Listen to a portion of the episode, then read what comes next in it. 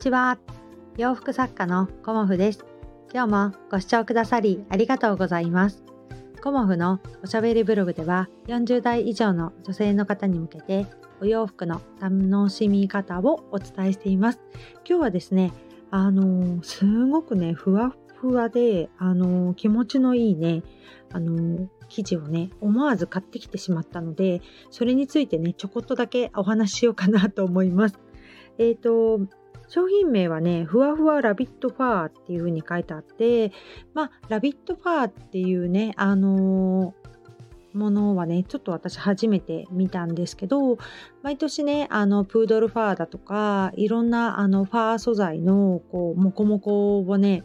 あの、吟味したり検討したりとかして、あの今年は作らなかったんですけどいつもねこうモコモコのねスヌードをねあの作ったりしてるんですよね。であのそのモコモコがねあの肌触りに私はすごくこうね注目していて昨日美容室に行った帰りにちょっとあの生地屋さんにまた寄ってみた時にもうね冬のねモコモコのまあ売れ残りというかね もうあとちょっとしかありませんみたいな感じのもう端の方に追いやられているコーナーがあったんですけどそこでねあのふわふわのねラビットファーっていうのを見つけたんですよ。でラビットファーっって言ってもねあのもうあのポリエステル100%のこうふわふわもこもこみたいな 生地なんですけどあまりのねなんかこの触った滑らかさに思わずね私ねグレーとピンク買ってきちゃったんですよね。うん、であのポリエステルって結構静電気が起きるんですけどこれはね静電防止加工っていう風に書いてあったんですよね。でその静電防止加工っていうのがどんなものなんだろうっていうのをあの知ってみたいなっていう風にも思ってこのねふわふわのふわふわっていうかもうすんごい滑らかなんですよね。ふわふわっていう感じなんですよね言葉で表せないんだけどすごく気持ちよくてあのこれをねあのまあ、どうだろうな、4、4個ぐらい作れるのかな。なんか、スヌードというか、ネックウォーマーをね、あの、ちょっと作ってみようかなっていうふうに思ってます。あの、80センチずつしか買ってきてないから、ね、あの、4個作ったとして、えっ、ー、と、高さが40センチずつにはなるんだけど、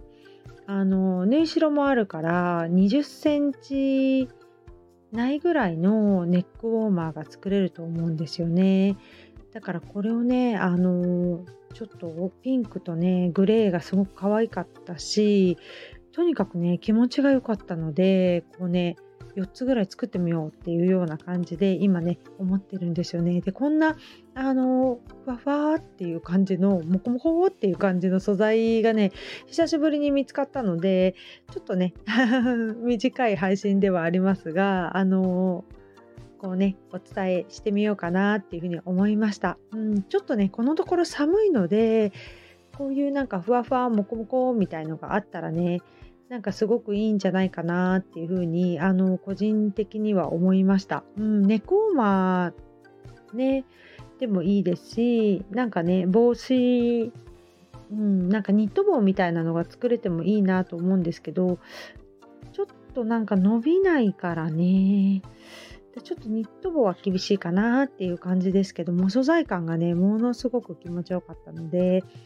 静電防止加工っていうものをねあの体感してみたいなと思ってあのちょこっとだけ配信させていただきました。ご存知の方もねもしかしたらいるかもしれないですね。うん。なかなかね新素材なのか毎年これねあって私が気づいてなかったのかわからないんですけどちょっと寒いのでねネックウォーマーを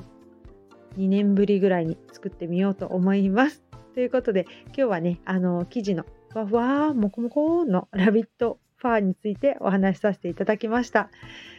今日もご視聴くださりありがとうございました。洋服作家コモフ小森屋隆子でした。ありがとうございました。